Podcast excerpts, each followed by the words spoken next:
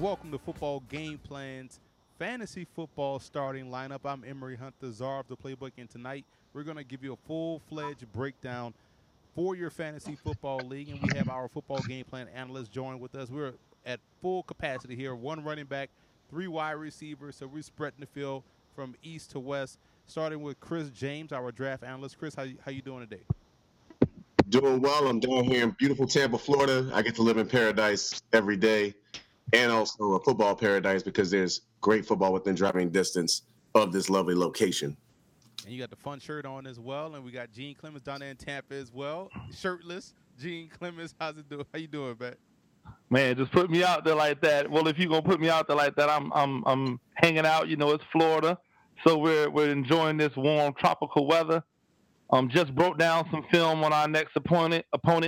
Shout out to Zephyr Hills High School and my dogfight crew, that wide receiving crew. So we're gonna do how we do.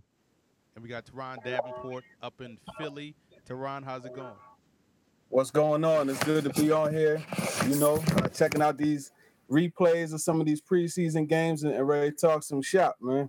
And that's the unique part about it, man, because right now with fantasy football, everyone is talking numbers and stats and data, which is great because you need that in fantasy football. But a lot of times people take away the football part out of it, you know, and that's where we come into play again. We've all played the game, coached the game, got a lot of experience with evaluation of talent, so we know what guys can do well and how they fit in these schemes. So we're going to give you, the fans, some very important and valuable information that's football related, and we always are happy to say that here at Football Game Plan. You can follow Chris on Twitter at CJFlorida9. You can follow Teron at T_Davenport_NFL, and you can follow Gene at Gene Clemens on Twitter, and I'm also at FBall Game Plan. So first, guys, we got to start off with the safe picks. These are like your slam dunks, the guys that you want to look to in the early rounds, as they will give you consistent production. You know, you want to grab these guys initially. So starting off with you, Chris, what are you looking for in a safe pick? I know I just explained what a safe pick is, but what are you looking for in a safe pick? And then who would you say would be your safe pick in the first round? It doesn't matter what position. I know we could go by position, but we're not going to go by position. Just who is your safe pick in this year's fantasy football season? What you want to look for in a safe pick is a guy who has a very high floor. What I mean by that is, you know, he might not have a touchdown every week if he's a positional player, but you know he's going to give you 80 yards rushing, 90 yards receiving, whatever it may be. If it's a PPR league, you're going to get at least 7 or 8 receptions. So my safe player, everyone's wide receiver crazy this year, but I'm going to go with the safest running back to pick until he doesn't play in the league anymore. That's Adrian Peterson. Anytime Adrian Peterson has played more than a handful of games due to suspension or severe injury, he's gotten you at least 10 touchdowns every season. He's gotten you at least 1,200 yards every season. That's the safest thing you can go with because Adrian Peterson's going to be handed the ball and he's going to make things happen. Yeah, that's a smart pick because, again, this is the guy, and I know a lot of people look at Treadwell. They drafted. They got Diggs from last year. They got Rudolph tight end. Everybody's, oh, the Vikings going to throw the football around. But one thing me and Gene was talking about before you guys jumped on is that you also got to look at who's calling the plays. So they will not become the air raid Vikings. You know what I'm saying? So you still have to look at it as Adrian Peterson team, and that's a smart pick. What about you, Teron? Yeah, for me, I got to stay loyal to the wide receiver position, and I have to go with Antonio Brown. And the reason why I go with Antonio Brown is because of consistency.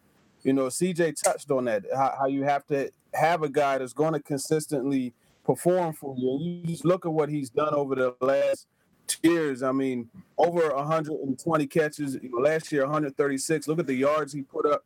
The guy shows up every single week, and that's what you want from a player, you know. And also the big plays, some of those leagues, they give you extra points for the amount of yards your touchdown is, so he gives you long touchdowns. He'll also give you, you know, consistent games with plenty of catches and yards, so he would be my guy.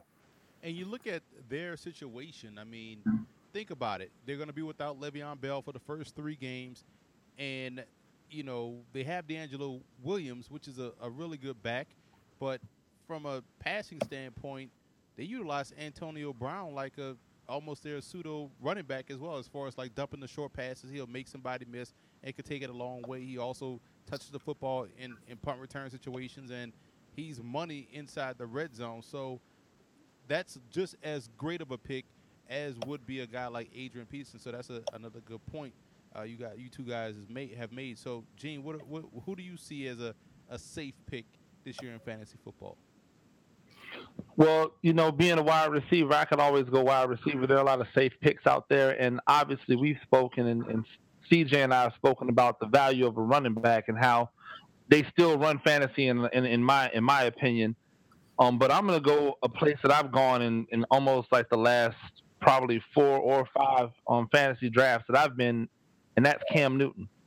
He to me, he's a guy who's consistent, and not just consistent from a passer standpoint, 3,000-plus yards every year, 18-plus touchdowns every year. But also when you add into the fact that his ability to get yards on the ground and put the ball in the end zone is invaluable in fantasy. He's a guy that you're going to want to have on your team if you're trying to win in today's fantasy football league.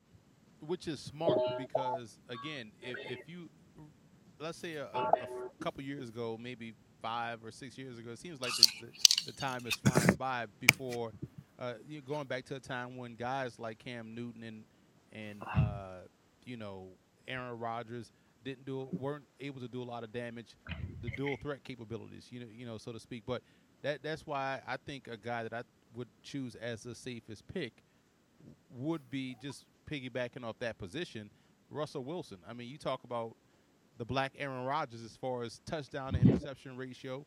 That's going to continue to go up. I mean, he did a lot of damage last year, 34 touchdowns, only 8 interceptions. 3 years in a row he hadn't thrown over 9 interceptions. So that number, I think, is going to continue to drop. The touchdowns are going to go up. And what he also adds that value is what he does on the ground. You look at his first 4 years in the league, over 2,400 yards rushing, 12 rushing touchdowns. Now, last year he only had 1 rushing touchdown. I still think that's going to change. I think he's going to get between 4 and 5. You know, and again, he's just going to pile up the fantasy points because he handles the football every play. Yeah, so you look at guys that handle the football every play or are a big part of their teams is offense. So we have running back, we have receiver, and 2 quarterbacks. And the receiver pick was easily explainable as to why you would go that way, and that would probably be the only receiver I would go with as a safe pick. Now, let's talk about some sleepers. You know, here are some guys that aren't getting the value from many sources. You know, if you do a consensus look, these are guys that have probably a double-digit round ADP, which is average draft position, but should produce like an early-round player. And I'll kick this one off. I look at the biggest sleeper I think right now, to me, is probably Robert Griffin III. I look at that offense, and I look at how they're going to spread the field, and I look at a comparison. You know, I look at how Andy Dalton was able to handle that offense in Cincinnati under Hugh Jackson, and I think when you look at how Hugh Jackson had Jason Campbell playing well in Oakland, he had Carson Palmer playing well in Oakland, I think Jamarcus Russell. You know, I think when you look at this Browns offense and what RG3 can bring to the table from just a passing standpoint, not even talking about his ability to run, I think RG3 is probably one of the biggest sleepers this year in fantasy football. So I'm going to start back around the room, starting with you, Gene. Who is your biggest sleeper this year in fantasy football? Well, when you're looking at it, I'll go running back for a sleeper. I like Reggie Bush in Buffalo. I know that you look at LaShawn McCoy, and he's obviously your number one back, but the value that Reggie Bush gives you in the passing game, if you've looked at it, they've experimented with some 2-back sets where they've got Reggie Bush or LaShawn McCoy split out wide because both of them are adept at receiving the ball. And then you look at the fact that Reggie Bush is going to be the primary punt returner and, I believe, kick returner for Buffalo. He's going to get an opportunity to touch the ball a lot more than people think. You also have to factor into the equation that LaShawn McCoy has yet to make it through a season where he hasn't had to miss a game or be spelled. And so that tentativeness to give him 30 carries or even sometimes 20 carries, I think, make Reggie Bush a guy that if you're in a deep league, a 12 to 14 team league, and you need some backs, that's a guy that you're going to want to, pick up, because he's going to take a punt to the house at some point. He's going to catch a pass that goes to the house. He's going to break one because he's a dynamic football player. So Reggie Bush, that's who I go with. And here's the thing about Bush.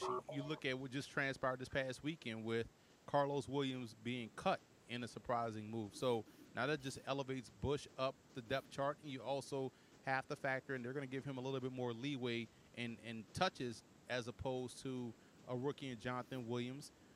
So, Reggie Bush being in the mix, I could see why you would say he's a sleeper. What about you, Teron? I'm going to go a little bit different from the norm, and my sleeper is actually going to be the Eagles' defense. And, you look at defense by special teams, everybody's paying attention to the offense, but in the meantime, the Eagles' defense is really aggressive up front. You got four guys that are going to really get them out of sack numbers coming off the edge. And a guy to watch out for, Steven Means, has been outstanding in camp. So I think he's someone that's going to get pressure on the quarterback. All of Jim Schwartz's teams have gotten high sack numbers, so there's points there. Fletcher Cox from the inside getting the pressure, collapsing the pocket. That's going to force some turnovers, interceptions. You have guys like a Nolan Carroll that, can pick the ball off when given the opportunity. I think this as a unit, defensively, they're worth a lot of points because of the sacks and the interceptions. But then when you mix in the special teams, you got the little guy, Mighty Mouse, and Darren Sproles back there returning the punts. And, let's face it, he's still one of the best punt returners in the league. And then you combine that with Josh Huff, who has a lot of ability as a returner also. So I think that special team / defense for the Eagles is a unit that you really need to watch out for. Well, that's a great call, because I do think the Eagles statistically last year got a bad rap. I think people looked at the numbers and think that the defense was bad, but the Eagles' defense wasn't bad at all. They have a really good defense, and now it's going to show itself because of – I think their offense is going to struggle, and their defense will do a great job. How we talked about the Vikings' defense being great, and their offense maybe won't – not the Vikings' defense, but I forgot the team we were talking about off air, but that defense being great and the offense will have issues scoring. But I see the Eagles' defense being really good, and that front four, the depth that they have now at linebacker. I know it's not depth numbers wise, but talent wise, they got a lot of speed and athleticism. And in the secondary, you mentioned it. It's just I think they're a great defense, one of the best defenses I think that we're going to see this year in the NFL, along with some others. And to add in, Emory. You got to consider who they're playing. They play against an Eli Manning who's turnover prone, True. Kirk Cousins who will come back to earth, and Tony Romo who decides to give the ball away far too often. So that's a pretty good sleeping pick right there for a late round defense. And as you make a good point, Chris, because you in a turnover happy division. Kirk Cousins, I think had I don't know how many. I'm not big into almost intercepts, but I'm pretty sure teams drop so many intercepts from Kirk Cousins last year. So, you play the Eagles twice. I'm pretty sure they'll come away with some of those. Who you got, Chris, as a sleeper? Okay, this is a position, and I actually won a league 2 years ago doing this. It's wonderful to get the Cam Newtons and Drew Breeses and Aaron Rodgers. I like to go late with a quarterback because quarterbacks don't suffer the severe injuries that running backs and wide receivers do. That's why you want to get good ones early and a lot of them. So I'm going to go with Derek Carr. As my sleeper. He's getting drafted in the 12th and 13th round, a lot of drafts, folks. He's going to put up numbers this year. He's got Amari Cooper and Michael Crabtree. That might be the best 1-2 punch in the NFL in some respects. People sleep on the fact that Amari Cooper is in year two. He's turned the corner. Michael Crabtree, he was the best wide receiver in his draft class. He just had a mediocre quarterback play. Derek Carr is getting ready, third season. He's going to be the guy, and I think he's going to put up big numbers in a division that, yes, they have to face Kansas City. Yes, they have to face Denver. But guess what? I think that with the checkdowns, doing things the right way, and also the fact they seem not to want to run the ball anymore, he's going to put up fantasy numbers. Remember, this is fantasy football. You want guys putting up numbers. And I agree with you with Derek Carr because I don't trust Latavius Murray. You know, I know he got 1,000 yards last year, but I just don't think I look at his 1,000-yard season like I look at Darren McFadden's 1,000-yard season. I just think that's an anomaly. I don't see those guys doing it again. And, you know, how they say it's a quarterback-driven league, so they're going to want to showcase their, you know, their new toy, and which is Derek Carr. And they want to, you know, continue to push that Carr to Cooper, you know, Montana to Rice type relationship.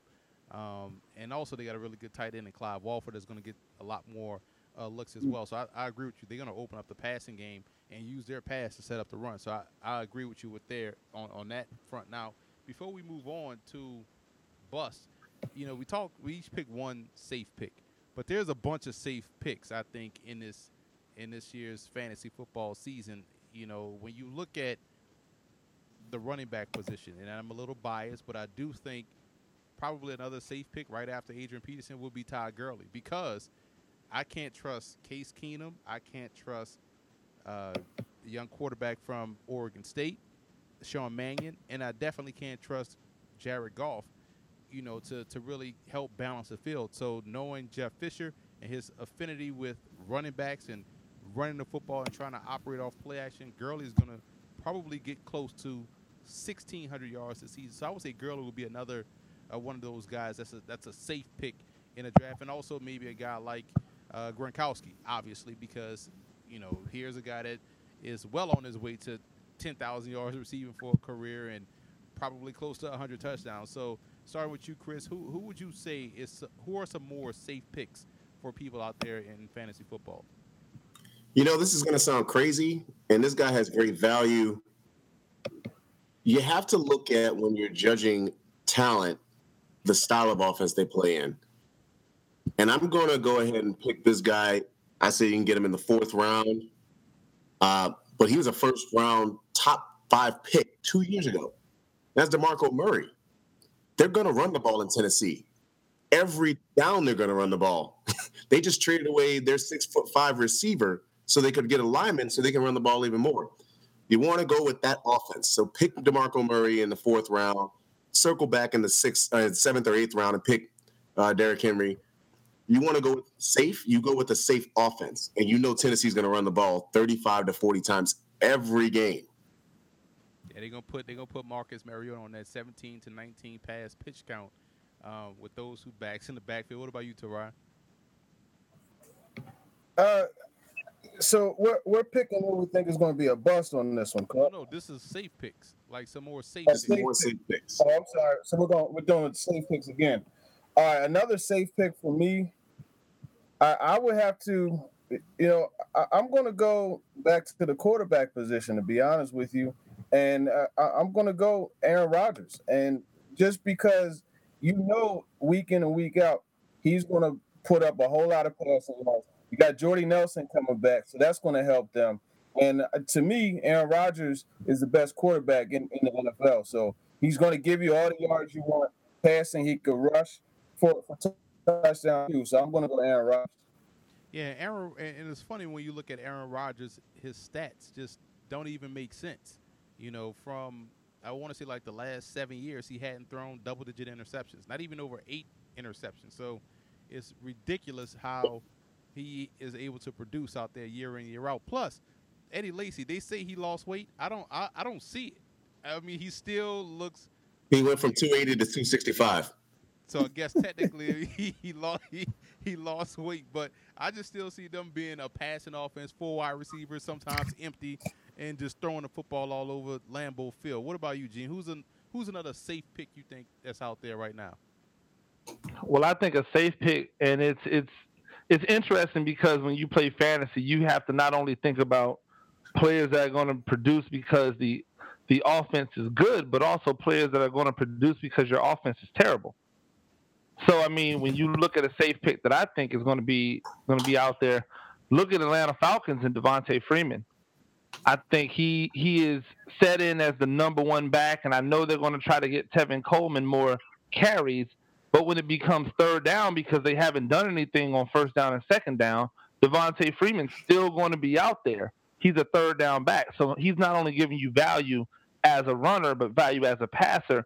And those guys as a pass receiver, and those guys are so valuable in fantasy because if he has a game where he only rushes for 50, 60, 70 yards, he may also add another 40 to 50 yards receiving, and now you're over 10 points in your league, even if he doesn't get a touchdown, and that at least keeps you alive in a week when somebody else goes off for 30 points from one position. So Devonta Freeman, I think, is a guy who's a safe pick and going to get you 10 to 15 plus points every week. Yeah, because he's one of those guys that doesn't leave the field. You know, you can keep him on the field, and they will be stupid to try to find ways to get Tevin Coleman. About as useful.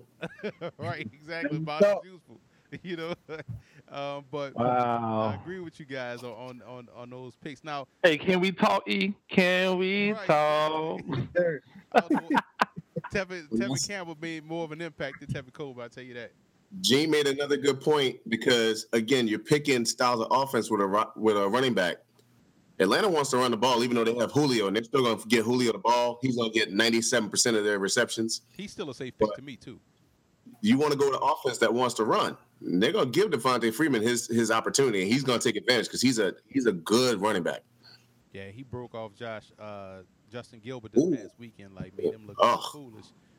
He got Justin Gilbert fired. Yeah, he got him fired. He's a cornerback, so we're going to give him a little bit of slack on that one. Now, before we move on to bust, there's a bunch of more sleepers out there, and we want to make sure we give our listeners some good bang for their buck with these sleepers. I'll toss one out.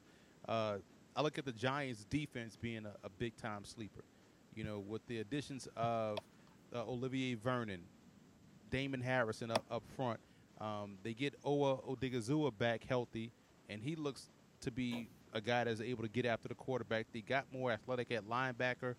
Devin Kennard is back at 100%. B.J. Goodson out of Clemson provides good coverage skills. And in the secondary, they bring in Janoris Jenkins. I don't care how many times he bites on pump fakes. You know, I don't care. I like the fact that he catches interceptions. So you got him on one side, Dominic Rodgers promoted on the other. They drafted Darian Thompson from Boise State, who has good range and can play deep and got ball skills, which allows Landon Collins to play a little bit close to the line of scrimmage, and he does a great job in the short to intermediate area. So I do think the Giants' defense will be vastly improved this year. They'll be tough to run the ball against, and with those two corners being able to pick off passes, and we can't undersell the fact that they got a guy like Eli Apple and Leon Hall to play inside. So their four cornerback depth chart is very impressive, and these guys really can get after. So I think the Giants' defense would be a sleeper just off the defense alone, and their kicking game is great if you want to add special teams with it as well. And I think what you'll see from the return game, Bobby Rainey, if not Bobby Rainey, then you look at Shane Vereen returning punts, and also Dwayne Harris is their kickoff returner. So the Giants' defense and special teams, I think, will be big-time sleepers this year. Teron, I'll start with you.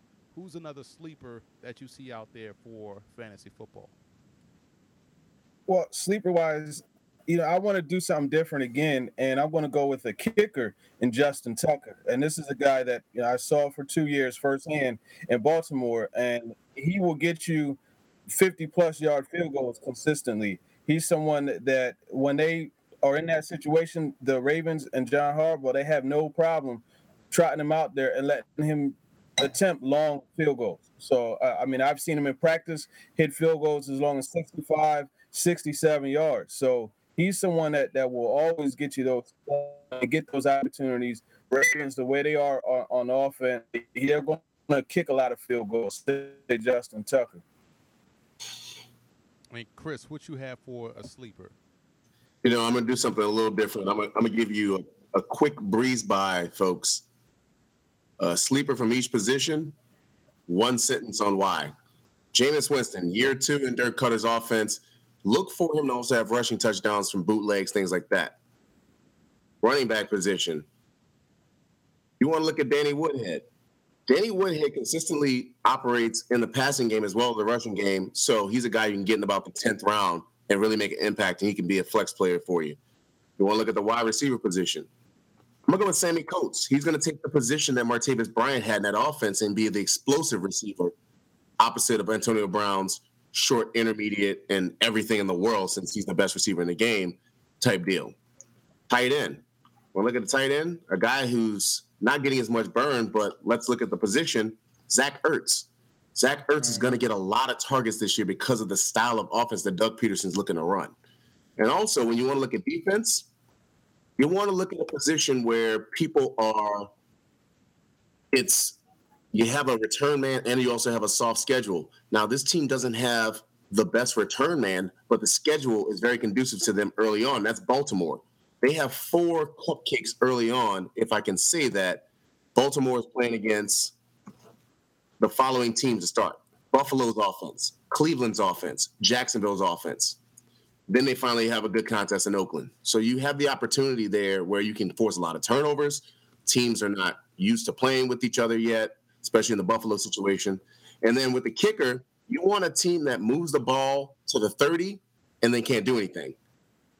That's Denver. Denver's going to play good stout defense, so you want to go with Brandon McManus. He's going to kick you 47-yard field goals, probably 3 a game this year because Mark Sanchez is not throwing touchdowns. And that was the team we were talking about beforehand where we talked about these guys going to have great defense, wasn't going to score a lot of points. It was the Denver Broncos.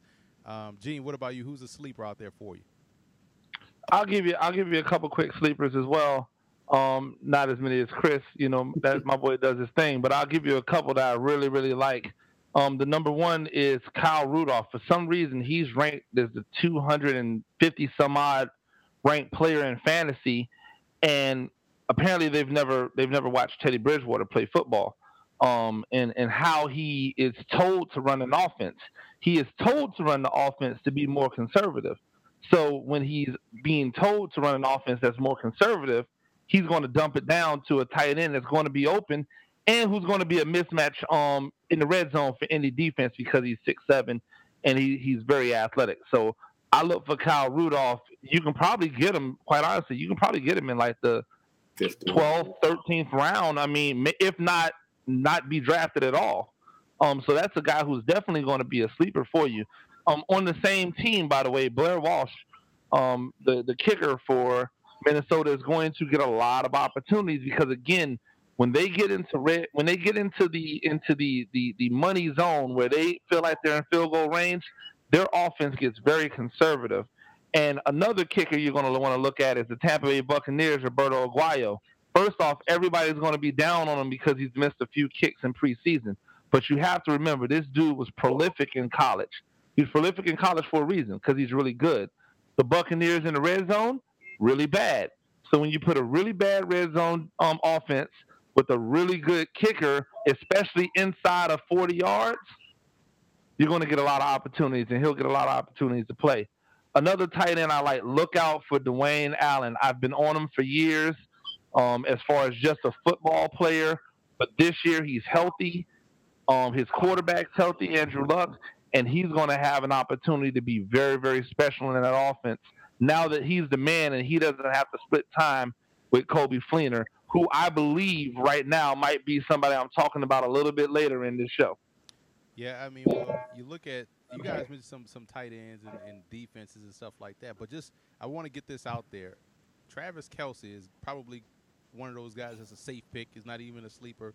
Witten, I think, would be a sleeper because of people think he's going to drop because of his age, but I don't know how this dude still gets open. You know, he could literally walk down the field, turn around, put his hand up, and he will still catch the football and will get about like 8 touchdowns a year. You just described it. Every route he runs. That's every route he runs. That's every route he runs. Don't be surprised though. Don't be surprised. They have a couple other tight ends who they are actually getting the ball to more lately. I think Gavin Escobar takes another step this year. Don't be surprised if you see him start, you know, switching off with a couple of these other receivers, tight ends, to take the receiving prowess off him and really let him focus on what he does really well, which is block. Yeah, and I also think, as far as like – and, we're kind of touching on the tight ends, so I think a couple others. I know I gave a kicker, but a couple other guys that you have to mention, you have to look at Gary Barnidge. He's a guy that will get plenty of touches – in the offense with RG3. And I think a guy that just has been overlooked for a while now, and down in Tennessee, and that's Delanie Walker, man. Delanie Walker runs like a wide receiver. He's a former wide receiver from college, and he's a guy that they go deep to. You know, they like to get Mariota on the move, and he'll run with him, you know, that post route, the drags, and all that, and he can catch the ball and get upfield. So Delanie Walker's a guy that I think is not getting any love either as a tight end. It has to. And I would also imagine, like, you look at Dez Bryant. I mean, getting back Tony Romo is going to help him out. He's going to get back to producing big-time numbers each and every game. So Bryant would be a safe pick or a sleeper if you want to call one. Odell Beckham, obviously. And I think these defenses right here are just – they're in a league of their own. Broncos, Seahawks, Cardinals, and Panthers. You know, the Panthers, because they can score. You know, they score more points than anybody I've seen on defense in a while. Like that maybe – other than that Bears defense that had Urlacher and Briggs and Tillman that year when it was running a pick or a fumble. 2006. Yeah, 2006, yeah. That when it was scoring touchdowns. So and also with Hester. So I think those defenses are Hall of Fame worthy. One more sleeper before we move on, Melvin Gordon. You know, I think he's going to have, behind that revamped offensive line, I like Melvin Gordon. I like those guys because he has that one element of his game that you can't coach. And that speed, you know. So when you look at his ability to rip off a long run, I think that gives him a chance to bounce back and as a second-year player in the backfield and have some success. I don't think their offensive line, and it's weird to say this, I don't think their offensive line is set up for pass protection like we've known it to be during Phillip Rivers' time. I think they're going to try to lean on a ground game a little bit more so this year. So that may be. Yeah, I know one of you guys mentioned Danny Woodhead, but I think Gordon is going to have a bounce-back year. Let's look at some busts. And now these are guys, and this is fantasy football busts because we don't want the comments to get blown up. You know, oh, you get the bust, da-da-da. You know how people are with these internets, man. They go crazy. So, but these are players with high ADPs, but the production will mirror that of a later-round pick. So, starting with you want to go in. Yo, jump right in, Chris. Who's a bust that you want people to stay away from? I will say this. On an actual football field, because on a practice field, he's mediocre at best. He's shown up, and I'm actually impressed with what the young man's done. But from a fantasy perspective, last year was an anomaly because their defense was horrible. This year it's better. Do not draft Blake Bortles early. A lot of people are going 6th, 7th round on Blake Bortles. Damn. A lot of people are going to be very frustrated because they're going to run the ball more this year. He's going to play a safer game, and their defense is going to be better. So he's not going to have these comebacks. Blake Bortles is the guy you want to stay away from unless you can get him in the 12th round because he's not going to have the same production as even Jameis Winston this year. Preach, brother. Preach, brother. That was definitely one of mine. And, Emory, I know you're about to talk, but I'm going to jump in right now because I think Blake Bortles was on the top of my list of – whoa, man! Like, don't fall for the banana in the tailpipe. His 30 plus touchdowns came because they were down in a lot of games, and he had to throw them back into games or try to throw to even be in the game. Their running games, I think, is going to be improved today. This year, not because of Chris Ivory, but because of that other monster that looks real, real good in the preseason so far. Don't worry, we'll get to him later. But also when you look at it. A lot of defenses are going to be focusing on making them run to beat them. Hey, we're not going to let you pass the ball all the time. So that's going to be a guy who's going to be, hey, stay away from him unless you can get him late. Another guy I think that you might want to stay away from, though, if you go up to Seattle, a lot of people are on Thomas Rawls. I'm just not sold on Thomas Rawls. I don't believe that people believe that he gives you the same thing Marshawn Lynch gives you, but he doesn't. Marshawn Lynch did a lot of BYOB in Seattle, and nobody talks about it. He brought his own block a lot. I don't think Thomas Rawls has the ability to bring his own block, and I do believe that now that Marshawn Lynch is gone, this team is totally and completely Russell Wilson's now. It's going to be a pass-first, run-second type of offense, and because of that, you're going to see running back get diminished. And I think you'll also see a lot more running back by committee in Seattle this year than you saw before. So I know Thomas Rawls is ranked, in the top 20 But don't look for Thomas Rawls to be your guy that's going to win you fantasy leagues this year, unless you can get him somewhere in that, you know, if he falls and you can get him in that 5th to 6th round, then I think that's something to do. And Seattle doesn't trust it either. Fun fact, Seattle drafted C.J. Procise in the 3rd round, Alex Collins, who probably will be the future starter in the 5th round, and Zach Brooks out of Clemson in the 7th round. That's a lot of faith they have in Thomas Rawls. And the dude they got out there right now, and Tremaine Pope from Jacksonville State, looks a hell of a lot better than some of the other guys that they tried to bring in. And Michelle's look good, too. Exactly. He looks a lot better this year. So that's like 4 or 5 backs they brought in, which doesn't speak well for Rawls. It speaks well for Russell Wilson's fantasy value, but I'm with you guys on your bust picks. Who you have, Teron? I'm actually going to go back to the quarterback position, and I'm going to pick Matt Ryan. And a lot of guys are going to pick him because, you know, he'll give you the 4,000 to 5,000 yards passing. But the thing you really have to look at is the interception. 17 interceptions this past season, 14, I think it was the year before, and double digit the year. It's proven that he's going to turn the football over. That's really my point. But then in addition to that, like you guys touched on earlier, they're going to focus more on running the football with Devonta Freeman and Tevin Coleman. So that's something to look at. I don't look at him as a top 5 or top 10 type of quarterback, and a lot of guys are going to draft him high just because of the passing yards. And here's the thing. If we're going with quarterbacks, I give you 3 busts right here. Carson Palmer, I don't think he's going to put up these numbers that people are looking. You know, he was nearly MVP worthy last year. I don't think that's going to happen this season. I think he comes back down to earth. Andy Dalton, he lost Jay Gruden. Then he loses Hugh Jackson. I think his numbers will dip a little bit. He'll still be productive in real life, football-wise, but won't be fantasy-wise. And Ben Roethlisberger, you know, right now they're a one-dimensional passing game. Antonio Brown, there's no Heath Miller. There's no I only catch deep balls, Artavis Bryant. There's, you know, Sammy Coates is still unproven. Who else drops passes out? Oh, Darius Hayward-Bay. Oh, my goodness. So, I mean, you know. Watch him out, my boy. But, hey, he's gone for the year. So, hey, you know, I mean, they're going to be one-dimensional as far as where they're going to throw the football. So I don't think from a numbers-wise perspective, Big Ben will put up that many numbers. Now, and just to – get it rounded out for the quarterback bust. Since a retirement happened, this guy has virtually no value anymore, and that's Matthew Stafford. Because he used to get bailed out by throwing Kelvin Johnson the ball on 3rd down as far as he could, and Kelvin Johnson made him look like an all-pro player. He won't have the same luxury. A lot of check downs. He's not going to have fantasy value this year, folks. Sorry.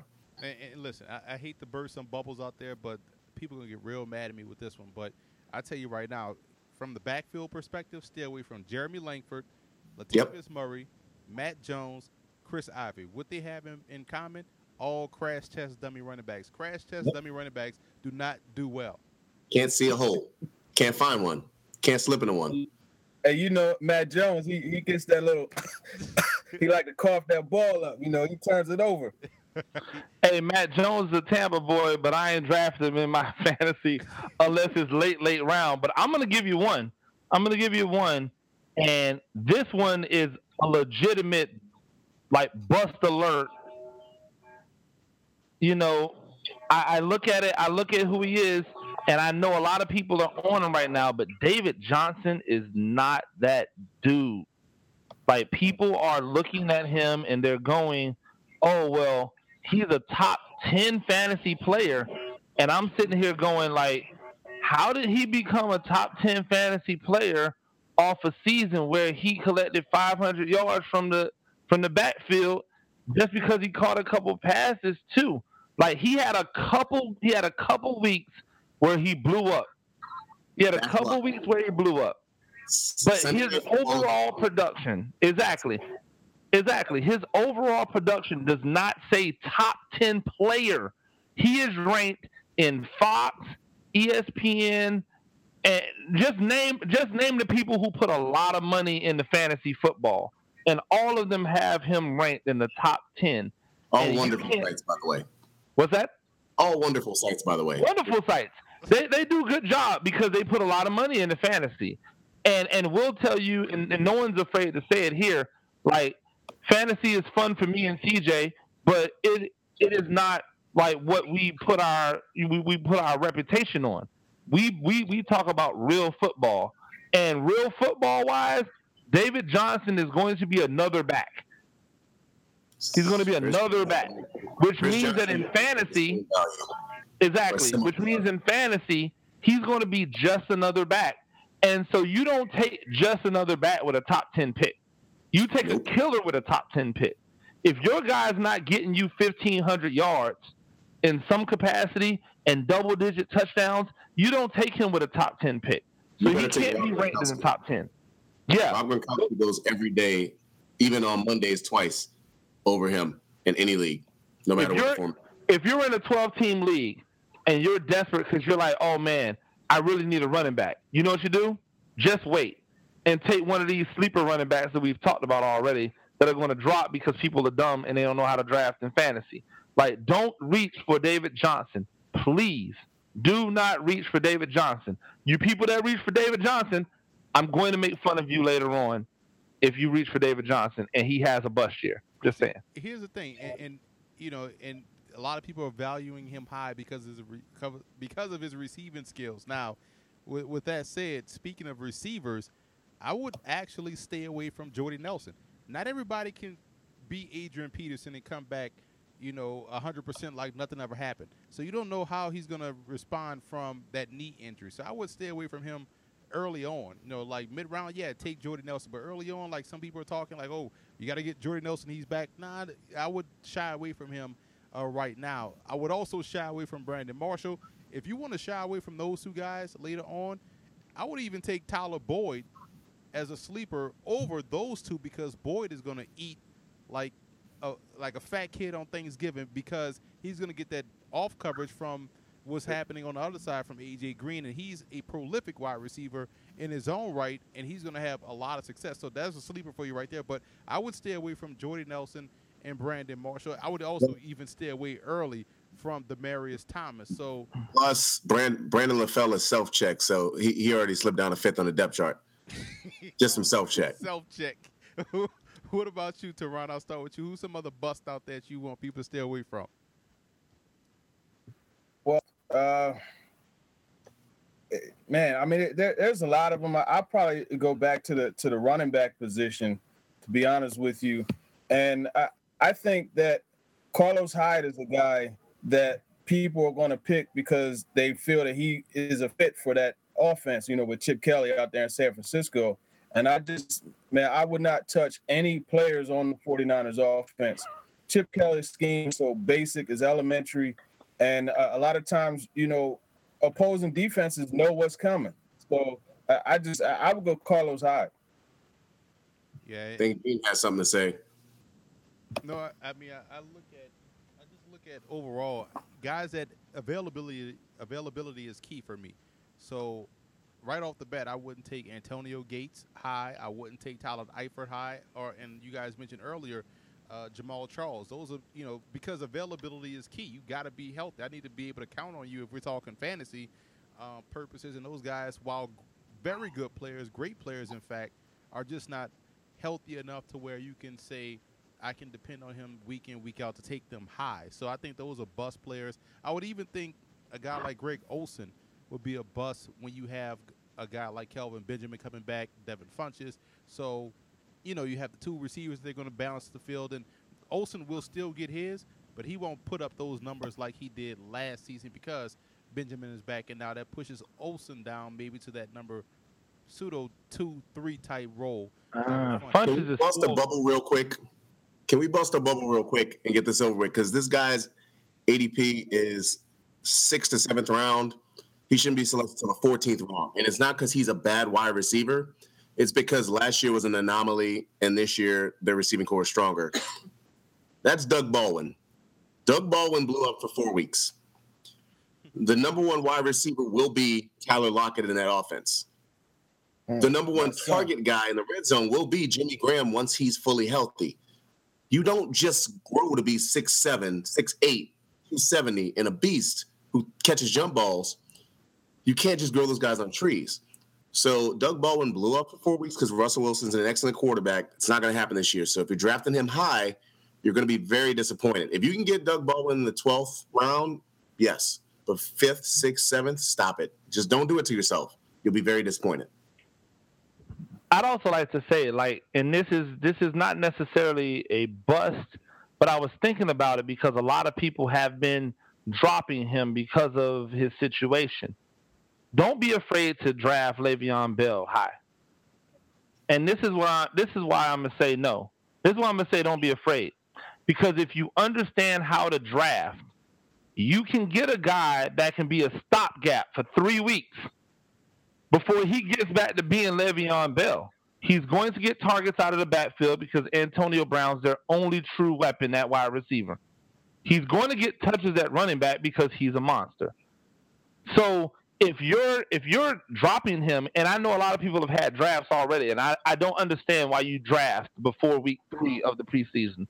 That makes no sense to me. But okay, do you, boo-boo.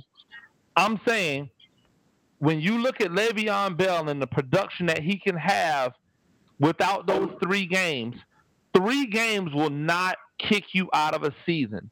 You can go 0-3 out the gate and still make the playoffs. Le'Veon Bell is there. Ben Roethlisberger missed 4 games last year. He missed 4 games last year, and he still put up great fantasy numbers. So if Ben Roethlisberger can miss 4 games and still put up great fantasy numbers, Le'Veon Bell can come in.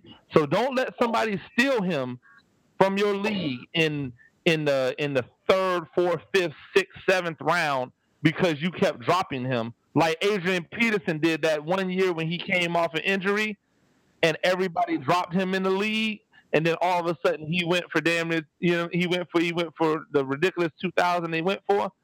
Get Le'Veon Bell early, tuck him away, then get D'Angelo Williams a little bit later on as your doppelganger and keep that thing moving. I feel the same way about Tom Brady. I would still take Tom Brady high because I know at the end of the day when Jimmy Garoppolo is done with handoff duty, Brady will come back and he will pick up right where he left off, and he going to find the end zone. They will feature Tom Brady and try to throw the football 40 times a game, and Tom Brady is one of those guys that is not, as opposed to a guy like Drew Brees, where you're worried about him throwing 40 times a game because that's when he starts to turn the ball over, but Brady doesn't turn the ball over, and I think he's going to pick up right where he's left off. Even missing 4 games, I do believe Brady will still end up with 30 touchdown passes. So I would still take him high despite the 4-game suspension, and you get one of those stopgap guys like an RG3 or even a Kirk Cousins for those first 3 games. Just to chime in to back up what Gene was saying about Bell, one of the things you could do if you take him early, you come back later and you grab Ryan Matthews. And obviously he has the injury history that he has, but the Eagles will be focused on running the football. They're going to look to establish the run. And if you could grab Matthews for those first 3 games and get some production out of him before he gets hurt, because we know it's going to happen, now you done made up for the loss of Le'Veon Bell in the beginning of the season. That's a good point. Isn't it crazy that we already know who's going to get hurt? Like, there's just been a track record enough to go, okay, he's going to get hurt. It's just a matter of time. Tony Romo, he's going to miss a game. Now, so let's give the fans the thing they've been looking for because they want this in the late rounds. You know, the breakout players, Emory. Well, that's what I'm saying. Like, when you look at the players, these are guys that probably don't have draftable grades but should be scooped up in the later rounds. And listen, let's do it this way because we tend to, like, we have shown the propensity to veer off anyway in this direction. So let's go by position: quarterback, running back, receiver, tight end, defense, breakout players. So I'll start it off with the quarterback breakout players. Fantasy wise, Jameis Winston I think will put up some big numbers. Tyrod Taylor will also put up big numbers. Those are two breakout players for us. Quarterbacks are concerned. So, Gene, since you chimed in, who are some of the breakout players at the quarterback position? Well, I mean, if you're going to take all the ones that I was going to say, I'll go RG3, and he's going to have a breakout year because he's with one of the best offensive minds in the game. He's got something to prove. And there's going to be another quarterback on the Browns who's going to have a breakout year. He's just going to have it at wide receiver, apparently, because he likes to go deep. And since he runs like a 4.3 40, nobody can stay with him anyway. Terrell Pryor. So I think that RG3 Terrell Pryor, hookup is going to be real, real juicy. So you can see both of those dudes have breakout years as a wide receiver and as a quarterback. So, Teron, breakout at quarterback. I'm going to break out at quarterback. I'm going to go with Teddy Bridgewater. And, obviously he's not a guy, 300 yards passing every single week, but he's going to consistently get you a touchdown or two. In addition to that, you look at, I think the Vikings, they're going to take deep shots. Anytime you have a guy like Stephon Diggs on your roster, you're going to take shots deep. And they show the ability to connect on deep passes. Then you look at Laquan Treadwell coming to the mix.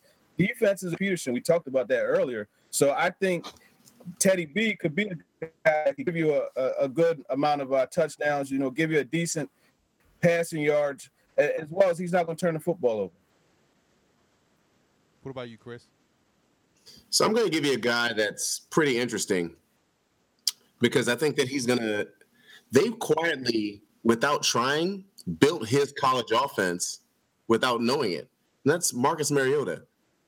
Heavy run game, a lot of read option, short passes, accurate passes. He'll be the guy who gets you 1 to 2 touchdown passes each week and every other week one rushing touchdown. So in standard leagues, he'll eat it up. And you can get him in the 15th or 16th round as your backup quarterback. He'll have good matchups throughout the season because of the schedule. Marcus Mariota is a guy you want to pick up in that later round to back up the Tom Brady's of the world or the Drew Breeses of the world. And I look at the backfield for guys that's going to break out this year. Moving on to the running backs, Duke Johnson, because I think when you look at Hugh Jackson, he probably sees a lot of Gio Bernard and Duke Johnson, so he's going to get the fair share. I think he's the best back on that team, and he's going to get the bulk of the touches and carries. Kenneth Dixon out in Baltimore, I just think at some point he's going to take over that starting job because he just has too much explosiveness and too much value as a receiver as well. We talked about Derrick Henry. He's another guy that I would think you look at to say, you know what, because they're going to run the ball a lot, take Derrick Henry as well. I think he's going to have a breakout year. He's going to have that situation where he's going to have probably 500 or so yards with like 10 rushing touchdowns. So I would say those are my backs. So, Chris, backfield. Breakout players. This is really interesting. Again, I look at the offense and also what's available. The Giants had a putrid running back core last year. It was horrific. So this guy, a rookie, Paul Perkins, can actually be the breakout. Yeah, Rashad Jennings is getting all the buzz as the starter, but by midseason they'll see that Rashad Jennings is possibly the slowest starting running back in the NFL. Paul Perkins might be that breakout guy for you, someone to help out. DeAndre Washington out of Texas Tech, who's now in Oakland. Again, Latavius Murray is not their guy. They've made it obvious that they don't want him to be the starter. They're just waiting for Washington to actually break out and be the guy, and I think by midseason he will prove his worth. And my third guy is actually, and Teron's going to like this, yeah, Ryan Matthews is going to get the carries early, but he gets injured. Wendell Smallwood. That's a guy who later on, if you pick him in a late round by week, like let's say 10 or 11, when you're getting that playoff push, all of a sudden, Smallwood's your guy. He's getting 3-down carries where he's getting the ball and also receiving out of the backfield. So look for Wendell Smallwood to be a guy late in the season to give you some value. Teron, who you? Well, as far as breakout players, I'm going to go with a guy. He's going to get drafted higher, but I think Lamar Miller down in Houston is going to have a breakout season, because he's going to get the carries that he needs to get in order to get yards. He averaged 4.5 yards a carry last year, and you just look at the explosiveness that he brings to the table. I think he's going to have a breakout season in Houston, getting more and more carries. The Dolphins, they didn't allow him to get into a rhythm at all last year. There were times where he had single-digit carries. So, how are you going to be productive as a back when you're only getting 9 to 10 carries a game? When he did get a good amount of carries, he had decent yards. You look at the game against Houston, I believe it was 175 yards rushing he had. He had maybe 16 carries or something like that. So he's able to run with the football. You just got to give him more touches, and that's what's going to happen in Houston. What about you, Gene? Well, I look down in Jacksonville, you know, they brought in Chris Ivory to bring more toughness. But as we've already discussed, Chris Ivory is a crash test dummy. And they're going to get tired of the 3 yards in the cloud of dust running that he does. TJ Yeldon is a guy who I was high on out of college, who I thought had a better season as a rookie than most people believed he did. And now, as a second-year guy, you've actually seen he has hands. He can catch the ball. So he brings you more value out the backfield. He's been getting more third-down catches. I mean, third-down snaps this year than Chris Ivory has. He's been probably sharing those 50-50 with Denard Robinson, who I think is still a guy who's intriguing as a fantasy guy. But I think that if you're looking for somebody to break out, T.J. Yeldon, not having to face eight-man boxes anymore because you actually have to respect the passing game of Jacksonville, will allow him to flourish and be the running back that I believe he can be. Yeah, I'm pretty sure Chris Ivory, before he leaves the house every day, probably just grabs a fistful of aspirin and just eat them like M&Ms before you walk out, because he hadn't seen a wall that he didn't like. He will run into the wall. He will run into back alignment, all that stuff like that. So moving on to the receiver position, I actually will stay in Jacksonville, Gene, and I think Marquise Lee will have a breakout year. So I look at him. I see teams will try to figure out ways to take away the top two options. Marquise Lee is healthy, number one, you know, and I think he'll have a breakout year. I also like Andrew Hawkins of the Cleveland Browns, and Victor Cruz. You know, I've been, I want to say, 9 Giants training camp practices, and Cruz looks not like the Victor Cruz that we saw earlier in his career, but he looks like a solid number 3 option, which will then open up opportunity for Sterling Shepard to have an outstanding rookie season. But I do think Cruz will be a valuable receiver that will get you about 800 yards receiving and maybe 7 to 8 touchdowns. So I do think Marquise Lee, Hawkins of Cleveland, and Victor Cruz, and also Jalen Strong. I think Strong is going to have a nice breakout year for the Texans. So swinging back around to Eugene, who's some of your breakout wide receivers? Well, I talked about them earlier, but, I mean, it's apparent that defensive backs don't really know what to do with Terrell Pryor at wide receiver. As much as I hate the fact that he is playing wide receiver, I can't deny his athletic ability and the fact that Robert Griffin has made it a point to get him the ball. I mean, they have both linked up on big catches, and in the wide receiver game, that's what it's all about in fantasy. If you can get a wide receiver to get you one big catch for a touchdown and then pepper in another 3 to 4 catches of, you know, 6 to 12 yards, you've got a good day in fantasy. So I think he's a guy who can be a sleeper for you. Marvin Jones, not a sleeper, but a breakout guy, but Marvin Jones is going to get Calvin Johnson-like receptions in Detroit. And it's not because he necessarily deserves Calvin Johnson-like receptions. It's because his quarterback is so basic that instead of saying, man, I have 3 to 4 receivers I can throw it to, he simply just turned Marvin Jones into Calvin Johnson. He stares him down. He looks at him. He throws him the ball every time. He is the most targeted wide receiver in the preseason, and he's only playing like a quarter and a half so far. So I see him having a breakout year, 100 receptions, you know, 1,400 yards, double-digit touchdowns. He's going to have a big year in Detroit because they're not going to be good, and Detroit's going to throw the ball a lot. What about you, Teron? Breakout-wise, you know, I got to go back to CJ about him earlier, man. Tyler Lockett, I think, is going to break out. I mean, he's a guy, I remember at the Senior Bowl watching him just freak the DBs in one-on-ones. I remember they were doing one-on-one in the red zone. And you remember I turned to you after this one, what he made. I forget who it was, but he turned him completely around on a slant. You know, it gave him that move inside, brought it back out, then brought it back inside, and he turned him around. So my thing is, you look at what the skills. They like to get Russell Wilson on the move. We know that. And Russell Wilson is probably the best quarterback in the NFL when it comes to making something happen on the move. So a lot of times when your quarterback is on the move as a receiver, what do you have to do? You have to move with the quarterback. And there were multiple times where Tyler Lockett and Russell Wilson hooked up on those type of plays. And then not to mention his ability to play the slot or outside.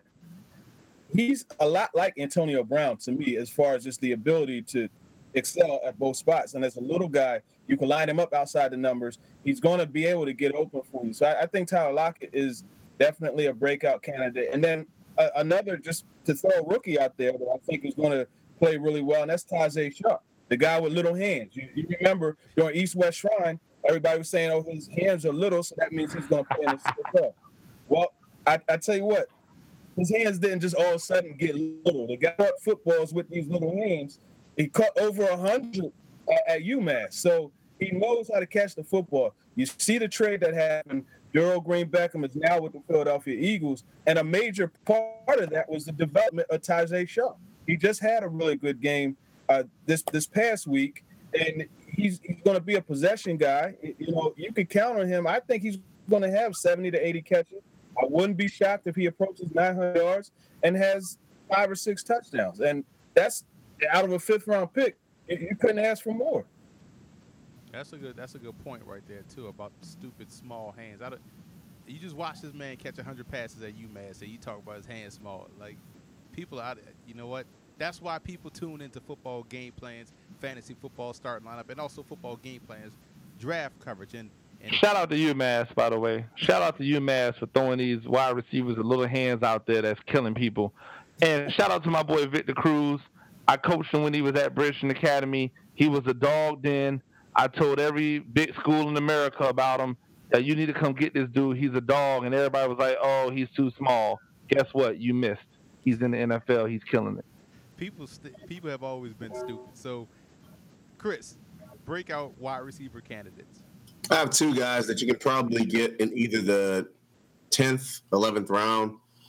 One guy, they drafted him for a reason. The analytics held up, and I think that he's going to have a breakout season, especially earlier, and that's Corey Coleman. It's going to work out for him. He's going to establish a relationship with RG3, whether it's short passes or long passes. You don't luck into 16 touchdowns through 6 freaking weeks of college football like he did at Baylor. Like, you don't luck into that. And then the other guy is a guy who is forgotten about, but his talent speaks for itself. No, he's not the best hands catcher, but he has blazing speed and he's got big game ability. And that's Kevin White in Chicago. They're going to have to throw the ball at someone. Alshon Jeffrey's going to get double teamed. Jeremy Langford's going to trip over his own feet in the backfield. So they got to throw the ball at someone. They're going to throw the ball at Kevin White. So those are two guys you can get in those double-digit rounds. And they'll have some good wide receiver 2 to 3 production for you during the season. That's some good picks right there, especially Chicago. I think Jeremy Langford broke one run, and everybody was like, "Oh my God, they got to get rid of Forte. They got their next great back in Jeremy Langford." Like, yeah, man, whatever, you know. So don't believe the hype. Jeremy Langford averaged 2.9 yards a carry. I'll repeat: if you take out, he had 2 long runs. This is not like me making this up. 2 long runs. One was on Monday Night Football. You take those out, he averaged 2.9 yards a carry. That is Mario Bates status. That is awful. Hey, yo, E, let me throw another one out there before you get out of here. I didn't mention it. We were talking about running backs because I wanted to talk about the guy I wanted to talk about. But Charles Sims down in Tampa Bay. Do not be surprised if Doug Martin takes a step back because he's never had 2 good seasons in a row. He's never been able to stay healthy for 2 seasons in a row, and he's coming off the most carries he's had in his career. Look for Charles Sims, who is still the 3rd down back for the Tampa Bay Buccaneers, to have value as a 40 to 50, 60 yards a game running back, and then another 60-plus in the passing game, and maybe even approaching 10 touchdowns this year. I won't be surprised. And sticking with Tampa, if you want to tight end late, because I go tight end late a lot, 14th round, Cameron Brate. He's going to catch 5 passes every game. He's going to score 1 touchdown every 3rd game. That's what you want out of a tight end, unless his name's Rob Gronkowski or Jordan Reed. ASJ is going to catch a lot, too. Speaking of tight ends, I think some guys are going to have breakout years. I think Jimmy Graham out in Seattle, Eric Ebron out in Detroit, Zach Ertz out in Philadelphia. I think those guys are prime. Because of their passing situations, I do think Jimmy Graham will be healthier and be more of a red zone target this year. Ebron, because there's no Calvin Johnson, and Matthew Stafford needs someone tall to throw the football to, so I think Ebron will be the direct beneficiary of that. And you also look at Zach Ertz out in Philadelphia.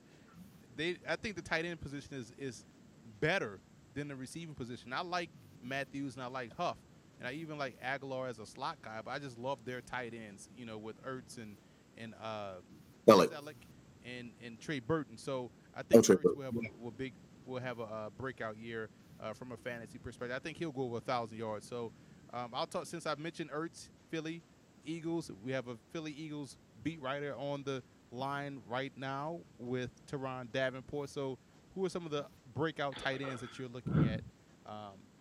I'm just going to piggyback on what you said with Ertz, obviously, but it seems like he's due for a breakout season every year. But when you look at Trey Burton, this is a guy, and I told him this. I told him he reminds me of Aaron Hernandez, and they're using him the exact same way the Patriots used Aaron Hernandez, whereas they lined him up in the backfield, they let him catch the ball that way, they used him, flex in the slot, they lined him up out wide in red zone, and they're doing all of that. And he's developing a really good chemistry with Sam Bradford. There were some practices where this guy caught literally 10 to 15 footballs. So he's someone I would definitely put as a breakout guy at tight end. But I'm going to go to the West Coast. I'm going to go to a guy that impressed me a lot at the Senior Bowl a couple years ago, and that's Clyde Walford. And I remember watching him one-on-ones and just in red zone, 7-on-7, everything. This guy was unstoppable in the red zone. They could not do anything with him. And you look at that offense out there. We mentioned Crabtree. We mentioned Amari Cooper, both very solid options in the passing game that's going to really warrant a lot of concern from defenses. But now you're going to have Clyde Walford able to play for a full season and get a chance to break out. And I think that he's going to be a guy to watch as well. What about you, Gene? Well, I'm looking at tight ends, and to me, a guy that, besides Dwayne Allen, because I talked about him earlier, I really think he's going to have a great year in Indianapolis. I look for a guy like Hunter Henry to have a breakout year as a tight end up in San Diego, especially since he's going to get a lot of targets early on from the old man up there, Antonio Gates. So I look at Hunter Henry as the clear heir apparent, since the Darius Green decided to chase the money and go to Pittsburgh. Hunter Henry is a guy they're going to need to be a really valuable pass catcher for them. And since they need him to be, they're going to force him the ball. I think that'll be good for fantasy owners with Hunter Henry, but they're one year too early because college football is full of great tight ends right now. What about you, CJ? Oh, at tight ends, one I mentioned earlier was Cameron Brate, but I'm actually going to mention this guy as well, mainly because he's going to be the guy who's going to be open in Chip Kelly's offense, and that's Vance McDonald. If you're going to have a quarterback that can't really get the ball to the outside, and a running back that can't stay healthy, the guy that's going to benefit is a tight end. When you have a guy like Blaine Gabbert who can't throw the ball to the outside, what's going to happen? He's going to hit the check down. He's going to hit the tight end. So Vance McDonald can have 80 or 90 receptions this year, 1,000 yards and 10 touchdowns. That's a guy you can probably get in later rounds as well. That'll be beneficial. And, the thing with Vance McDonald also, coming out of Rice, he got a lot of opportunities to catch the football in college, but he was a slow starter, man. I remember him first coming to the league. He had an issue with catching the football, and that's something that he's improved on over the last couple of years. Yeah, and when we look at defenses, I just think the Saints' defense is being underrated. I think they're going to have a breakout year based off you get P.J. Williams out there now at corner. I like their defensive line. I think they'll be very good versus the run, and they'll be more of a pocket collapsing sack defense as opposed to just a guy that's a true pass rusher. But I do think overall their defense will be a lot better than what we saw last year. So quickly, breakout defenses, starting with you, Teron, since you just finished up. Yeah, I mean, I'm going to go back to the Eagles. I mentioned them earlier as a sleeper, and I see a lot of sacks coming. I see the interceptions are going to be there. So I would say the Eagles defense. Chris? That's a great question. Here's the main thing I want you to do with your defenses, folks. Yeah, fantasy football is all about winning each week to set yourself up to be in the playoffs. That's what it is. So the one thing you want to do over anything is look at teams that have a great first four matchups. And that's why I like the Baltimore Ravens. Yeah, they gave up a lot of touchdowns last year, but I think they're also in a bad situation. Their first four games are games against offenses that aren't that great. Their fourth game is against Oakland, which is a pretty solid offense, but the Buffaloes of the world, the Clevelands of the world, teams that need to establish what they are and won't put up huge numbers, like, let's say, Green Bay or New England, those are what you want. So I'm going to go with the Baltimore Ravens as a sleeper defense. What about you? I like that pick, too, because they're going to have a pass rush this year. I mean, that's not something they had last year. And then you look at the further development of Zadarius Smith, so I think that's a good pick, CJ. Thank you. What you got, Gene? I got the Tampa Bay Buccaneers. I mean, I'm not going to act like, I'm not a homer on this one, but I really do like what they've done in the defensive backfield, adding Vernon Hargraves and adding Miko Grimes' husband. I think that when you add both of those people to the equation, Hargraves, Miko Grimes' husband, you're able to put Hargraves in the slot as a nickel guy to start off. You don't have to rush him in. You're actually making Algernon Werner play better because he feels the pressure of Hargraves trying to come take his spot. I think they have two of the more dynamic linebackers in the league. And then you add in this pass rush that they've decided that we're really going to we don't care what size he is, we're going to get guys who rush the passer. And for the first time, the interior of the Buccaneers defense they have two guys that are twitchy on the outside that get around and make a lot of plays, cause a lot of disruption in the pass game, and the young dude on Spencer and Jacquees Smith. So I think you're going to see a lot of production from that defense. And if Bernard Reedy is able to make this team as a punt returner, he is going to be dynamic because he actually plays fast. When he's running, when you see him moving, he's moving at a different speed than the other supposed fast guys they have. And I think that that's going to help their special teams as well. And as we know, special teams is a big part of defense.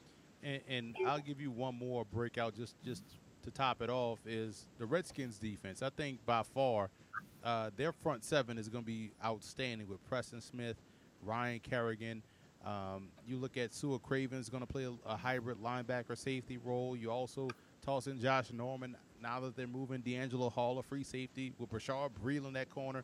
So I think their defense will be outstanding. They're going to get their hands on a lot of passes back there, and also going to get a lot of sacks. They had 38 last year. I think that number is going to get up to 50 in 2016. So we've given you all the sleepers, the safe picks, the bust, the breakout guys, and we're going to move past another segment we're going to talk about. We'll save that for another show. But right now we're going to do a little mock draft, and we're going to break it down by just, 5 segments. Like your first pick, an early pick, which will be between rounds 2 and 3, your middle pick between rounds 5 and 8, your late pick between rounds 9 and 11, and the 12th pick, which is your final pick. So let's start with you, Chris. Your first pick. Who are 3 guys that you want people to say, like, okay, you can go with these 3 players as your first pick?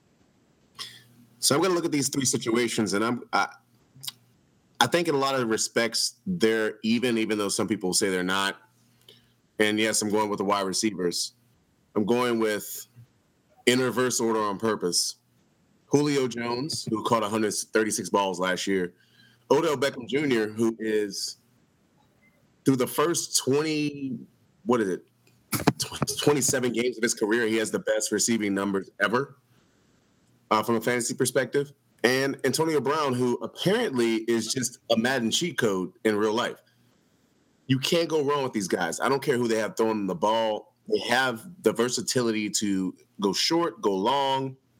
And Antonio Brown also punt returns for some apparent, ridiculous reason. So that's even an extra bonus.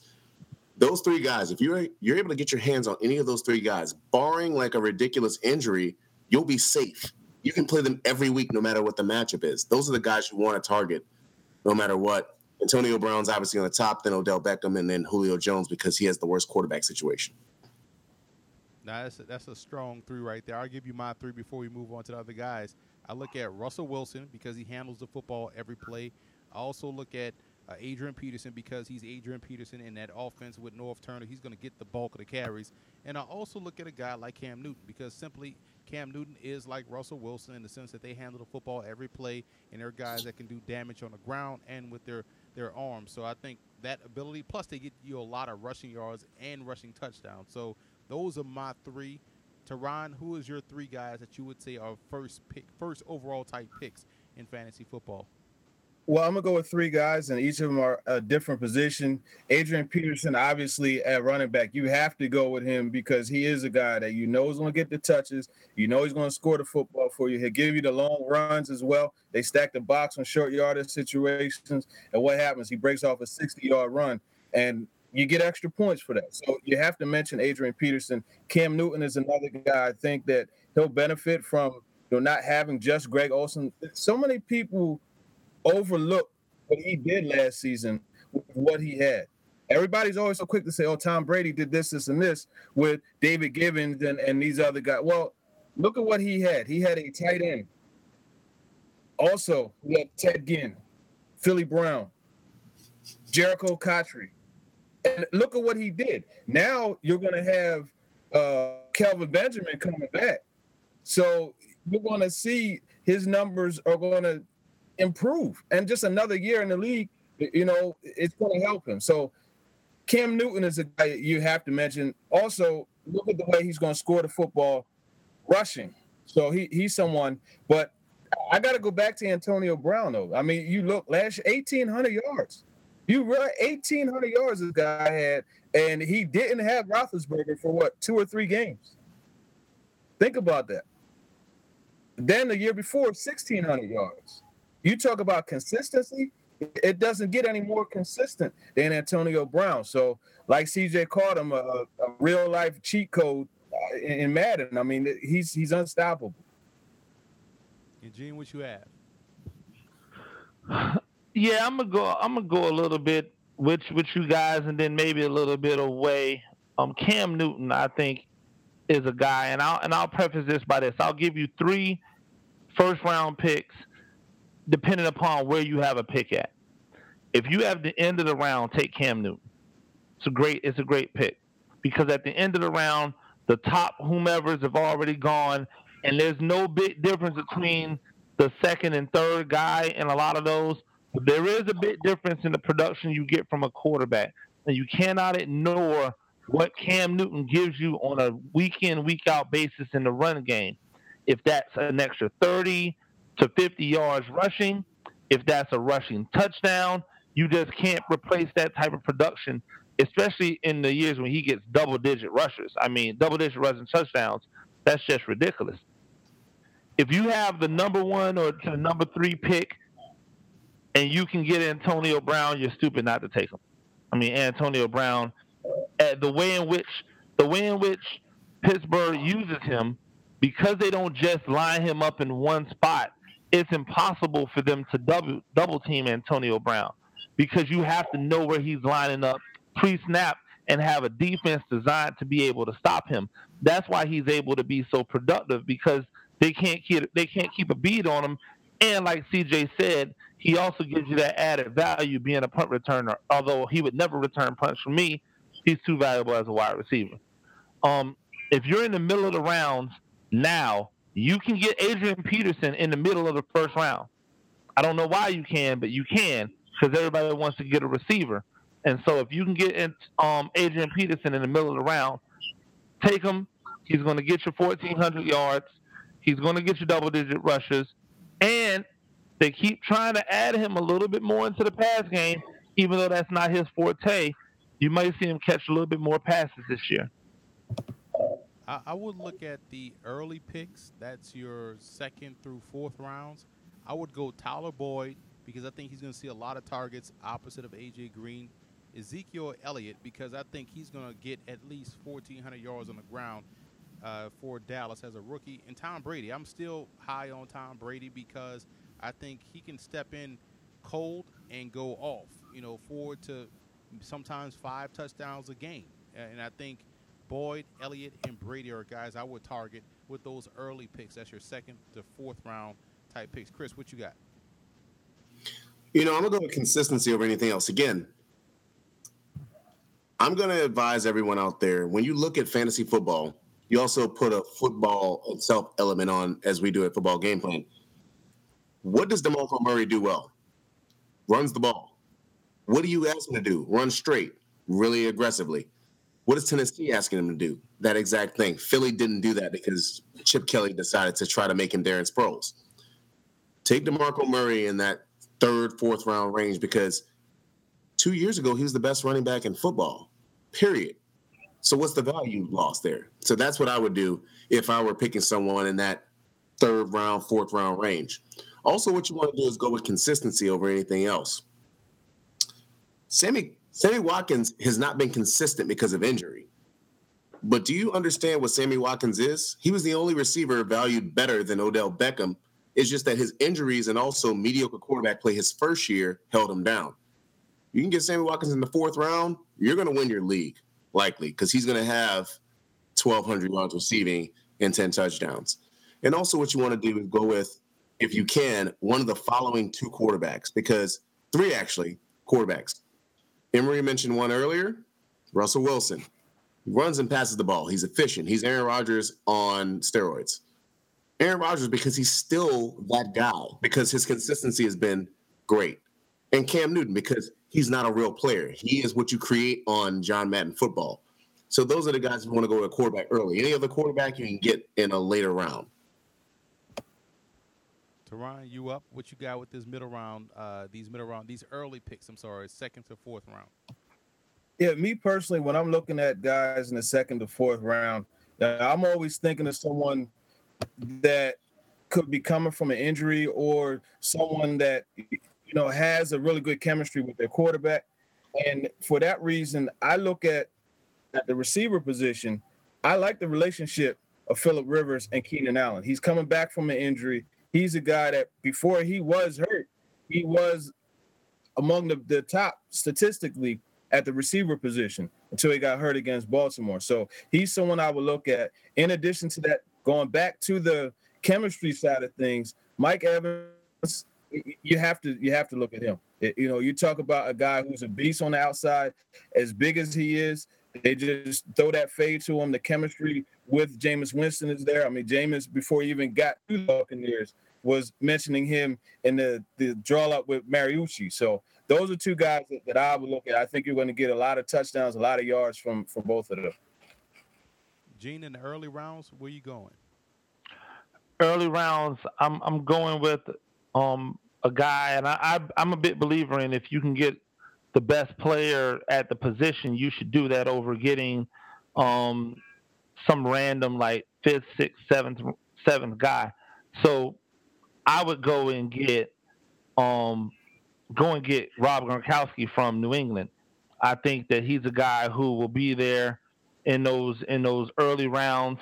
A lot of people will try to reach on wide receivers and reach on running backs because there have been 4 or 5 taken, instead of realizing that once you get past the first 3, the value from like 4 to 8 or 9 is not that different. But if you look at the difference between the top tight ends and those other tight ends, it's dramatic. Those are the guys that can help you win your league. So I would go Rob Gronkowski. Now, you look at the middle rounds, the middle pick, 5th round through 8th round. I'm going – I know this is probably early than many people will take, but I will go with the Panthers' defense because, again, they can score points. I like Kirk Cousins in the middle rounds and also Melvin Gordon. I think Kirk Cousins in that offense with the amount of weapons they have, you know, with Deshaun Jackson and Pierre Garçon, Jordan Reed, and when Josh Doxson gets healthy and gets out there, they also have Jamison Crowder. So I think he's a good middle-round pick. Melvin Gordon, I think, will get over 1,000 yards this year. So those are my middle-round selections. So I'll start back with you, Gene. In the middle rounds, 5 through 8, where are you going with your picks? Once again, middle rounds, I'm trying to get the best. And I think that in the middle rounds, you can fall in love with some guys who are really like, and you can get them super late, or you can get just as good as production super late. Middle rounds, don't be afraid to take a defense. Seattle's going to be one of those defenses that are going to have a great year this year. You can see it already. They're healthy. They're flying around. They've got people ready in place to be disruptive on the defensive line. They probably go too deep at every position with a guy who could be a starter as a spot starter, if not like a star at the position. So I like Seattle. I also would look into a kicker at this point in time, Stephen Hauska from Seattle, because that dude's got one of the strongest legs in the NFL, and he's going to get an opportunity to use it. Teron, you're up. Middle rounds. Who are some people that people should keep an eye on or should take in between rounds 5 through 8? Middle rounds, I always look at, big playability. So I'm going to go with a guy that I've always been high on since he was at Oregon State, and that's Brandon Cooks. I mean, he's an explosive receiver. I think that he's going to continue to excel in the Saints offense. So he's someone I would look at. I would definitely begin to look at the Eagles defense, as I mentioned earlier.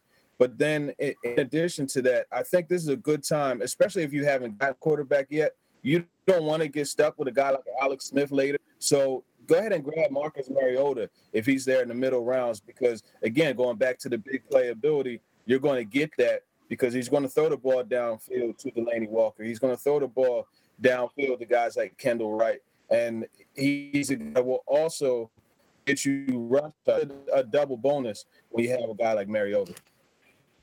Yeah, it makes a lot of sense. You take him over a guy like Alex Smith easily. What about you, Chris? So I'm actually going to give you two running backs that I think will be there in the middle rounds, that the 5th to 8th round range, starting with a guy who will be there in the 5th round. Don't sleep on him just because he decided to fumble the ball in the playoff game. But Jeremy Hill, he's going to get goal line carries. He's going to get the ball given to him. You want a guy who's going to get 15 to 20 carries every game no matter what. Jeremy Hill will get that, and he's also going to get those goal line carries. So look for him. He can be a good running back too for you. A guy who'll probably go in the 7th round to you, TJ Yeldon. Don't let the banana in the tailpipe fool you. Chris Ivory is not going to be the starter because he's not a dependable back. He's a good battering ram. TJ Yeldon is a guy who is a 3-down back, and he's in his 2nd year. Quietly, he had a better rookie season than people want to give him credit for. And though in the past, anyone who's played in the fantasy football league with me knows I've kind of slept on defenses before. This is the first time, and I'll piggyback off of what Gene said. The Seattle Seahawks, here's their first 4-week schedule before their 5th week bye. The Miami Dolphins, Ryan Tannehill's primed to turn the ball over every time. The Los Angeles Rams, Jared Goff, enough said. San Francisco 49ers. I'm not going to laugh here because I would not stop laughing for 5 minutes. And then the New York Jets, actually, Ryan Fitzpatrick. That is all, folks. Seattle might be the first defense to score 30 points in a standard league each week in the first 4 weeks. I can't argue with any of those picks, man. And we move on to the late rounds, 9th through 11th. I'm going RG3. I think he's going to have a really good year, but you can get him later on in the draft. The Redskins defense, I talked about them earlier as a defense that's going to have a breakout year. And Jason Morrow, I think we're finally going to see him realize his potential out there with the Jets because I don't think Brandon Marshall or Eric Decker will have those seasons that we saw last year. So look for the tight end to get a lot of work for Gang Green. Chris, kicking back off with you. Late round picks, where you going? You know, unless you get Rob Gronkowski in that second round range or Jordan Reed, who's got a lot of targets in the fifth round, you want to go with your tight end in this area. So I'm going to give you two tight ends who are going to get a lot of targets and will score you the requisite points. Zach Ertz, talked about him earlier. Doug Peterson, much like what they did in Kansas City, wants to throw the ball to the tight end. Short, efficient passes. He's going to get probably 80 catches this year, 10 touchdowns. Another guy who, from day one that he stepped on the field, the worst quarterback in the NFL had a connection with him, and that's Zach Miller in Chicago. Yes, I called Jay Cutler the worst quarterback in the NFL for a reason. Zach Miller is going to get targets because Jay Cutler is going to look for him first and then throw the ball up for no apparent reason as a jump ball to Alshon Jeffries as a bailout. But, again, Zach Miller will get those targets. That's the guy you want to look for. As far as a running back, I'm going to say like this. There is a guy who's sitting out there who's probably not getting the love that he deserves. But you got to remember, Gene brought it up earlier. Don't take this guy in the first round because his backup is just as effective. And that's Chris Johnson. Arizona is not going to give David Johnson 30 carries a game. So don't take him in the first round. He's basically a receiver out of the backfield. Chris Johnson's a better running back. If you get him in the 10th, 11th round, he's going to give you the same value as David Johnson. So you might as well snag him. What about you, Teron? I'm going to start off at the quarterback position, and I think Joe Flacco is the guy that I would get right now because he's going to get he'll get you 4,000 yards. He can get you that both plays. Derrick Wallace on the outside. You know, Steve Smith is coming back as well. They like to go to the tight ends also. So I would definitely look to grab a guy like Flacco. But it goes back to the Zach Ertz conversation. I would, by all means, look at him because I'm telling you, this offense is set up to get him the football. He's not listed as the starter on the flip card, but I will say he's the number one option on pretty much every passing play. They're working him multiple ways, you know, slot. They line him up out wide, in line, of course, and they have a lot of route concepts where he's the guy that Bradford's looking for first. And it's no secret they have the chemistry. So Zach Ertz is someone I would look at. Just to throw another tight end, Charles Clay is another one that I think will have another solid season in Buffalo. He was a big play guy in Miami, and, you know, obviously Tyrod Taylor is going to be there to him for the contract. And I think that those two will continue to develop their chemistry, and I think that he'll have plenty of big plays in Buffalo. Gene, who you rounding out the late rounds with? Well, late rounds, I would look at Charles Sims, especially if you took Doug Martin early as a handcuff to or a doppelganger to Doug Martin, but also just as another back. Again, I think they'll be very wary about giving Doug Martin 1 billion carries again. They'll want to split those carries because they really do like what Charles Sims brings to the table as a late-round guy. And believe it or not, this is a guy who I would take in the late rounds, but also might be, you know what? I'm going to save him. I'm going to save him for next. Yeah, so Charles Sims, I'll just stay there, and then we'll go on from there. Well, since you brought it up, you talk about that 12th pick, which is the last pick. I'll give you three. 12 to 16. Huh? 12 to 16, yeah. 12 to 16. I'm sorry, 12 to 16. You got Marquise Lee as an option, like I mentioned before, and two defenses. Giants defense and Saints defense, I think, will be there and should give you great bang for your buck in the later part of the draft, those 12 through 16 rounds. So, Gene, since you teased the folks out there, who are you going with this last pick? Well, first, I always think that the greatest place to pick him because people forget about him or sleep on how good he is Sebastian Janikowski. He normally ends up falling, and every year I go, man, he's still around in the 12th, 13th round. I'll take him, and he's going to kick you a 50-something yarder at some point. And he's going to get you extra points because in most standard leagues, they give you extra points for longer kicks. So he's a guy who I believe is still a good value in that. And a guy who should not be there late but will be there late Mark my words, it's Tyrod Taylor. Tyrod Taylor will be there late because people are stupid. And they're stupid because as much as they say they care about fantasy and how fantasy works, they're going to look at him and say, well, he plays in a Rex Ryan offense, so he's not going to get a chance to pass the ball a lot. And, oh, well, he scrambles around a lot, so maybe his passing numbers are not going to be good. But if you look at his production, he's probably going to get you somewhere between 40 and 50 yards rushing every game.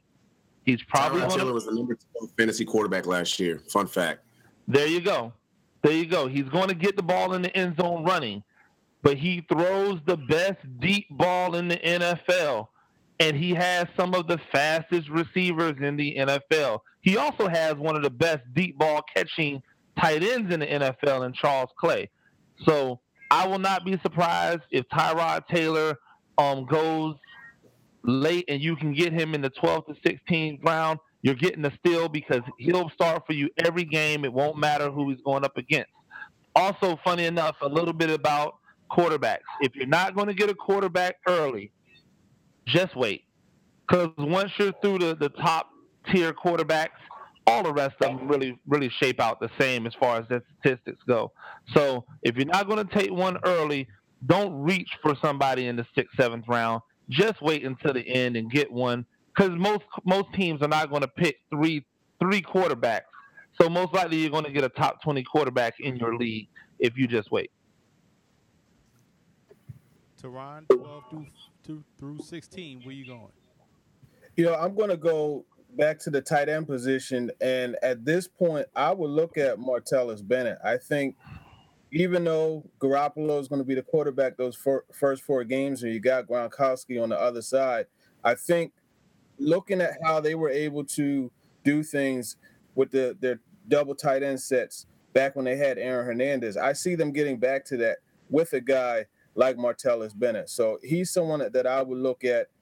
They always like to target the tight ends in the red zone, so I would definitely look at him.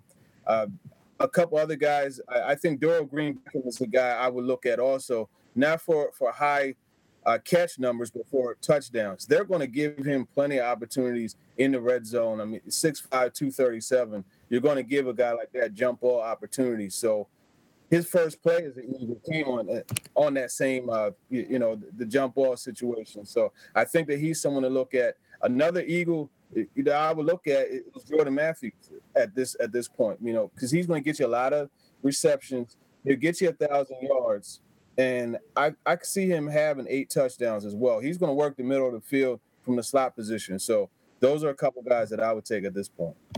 CJ? So I'm going to start with the position that I think you should not take until this area, the 12th through 16th round, and that's kicker. With the last pick of your draft in a standard 16-pick league, you should go with Brandon McManus. Here are the 3 things you want to look for in a kicker. Leg strength. There's older kickers like Phil Dawson out there who can't kick very far. McManus has leg strength. Offensive efficiency in the red zone. You want to look for an offense that's mediocre in the red zone. You don't want to look for Tom Brady's New England Patriots. Yes, Gostowski's going to get a lot of kick attempts, but you want to look for an offense that's mediocre. And third thing you want to look for is a great defense, because they're going to be set up to be in field goal range, the 30-yard line, often. Brandon McManus supplies all those things. You can get him in the 16th round. And then I want to go with the following. I'm a big fan of getting a quarterback 2 that works with the quarterback 1. So Jameis Winston is my late-round pick. Here's why. Do you know who Jameis Winston plays in weeks 14, 15, and 16, which are usually your championship weeks, your playoff weeks? The New Orleans Saints, Dallas Cowboys, and New Orleans Saints. Those defensive secondaries are horrific. Jameis Winston might throw 13 touchdowns in those 3 weeks. You want to couple him with your Tom Brady's and the other guys, because that's going to get you a win. Number 2, and I'm letting all my secrets out because I actually haven't drafted in my 4 drafts yet, but you know what? You couple the Seattle defense early with the Cincinnati Bengals defense in the 12th round. Here's why. Here's who Cincinnati plays, and it couples very well with Seattle. In Week 14, Cincinnati plays against the Cleveland Browns. Week 15, Seattle plays against the Los Angeles rounds. But in your championship game week, Cincinnati plays against the Houston Texans. I don't trust Brock Osweiler to save my life. That is going to win you that week, having that defense. So you want to take Cincinnati in the 12th round. Trust me, folks, it's going to work out well for you. Cincinnati shows up in the regular season, just not the postseason. So this will be a championship for you waiting to be baked. You handed out a lot of ether right there, too, Chris. You know, I'm pretty sure your comments going to be blood fire. Blood fire. Your comments going to be on fire after this. But, I mean, we went a little long, you know, but this was our fantasy football preview. Hour and 40 minutes. That's not bad. You know, not bad. We gave the folks a lot of information to digest. This will get them right. We'll be back with another podcast soon. And for Gene Clemens, for Teron Davenport, I'm about to call him Tyrod Taylor. For Teron Davenport, Chris James, I'm Emory Hunt, the Czar of the Playbook. Again, follow everybody on Twitter, at CJFlorida9 for Chris, at Gene Clemens for Gene, at Give the people what they want. For Teron, at F-Ball Game Plan for us. And you should be able to check out this podcast on SoundCloud and on iTunes. And these guys do a lot of great work. So continue to support Football Game Plan by checking these guys out and what they are able to produce each and every time.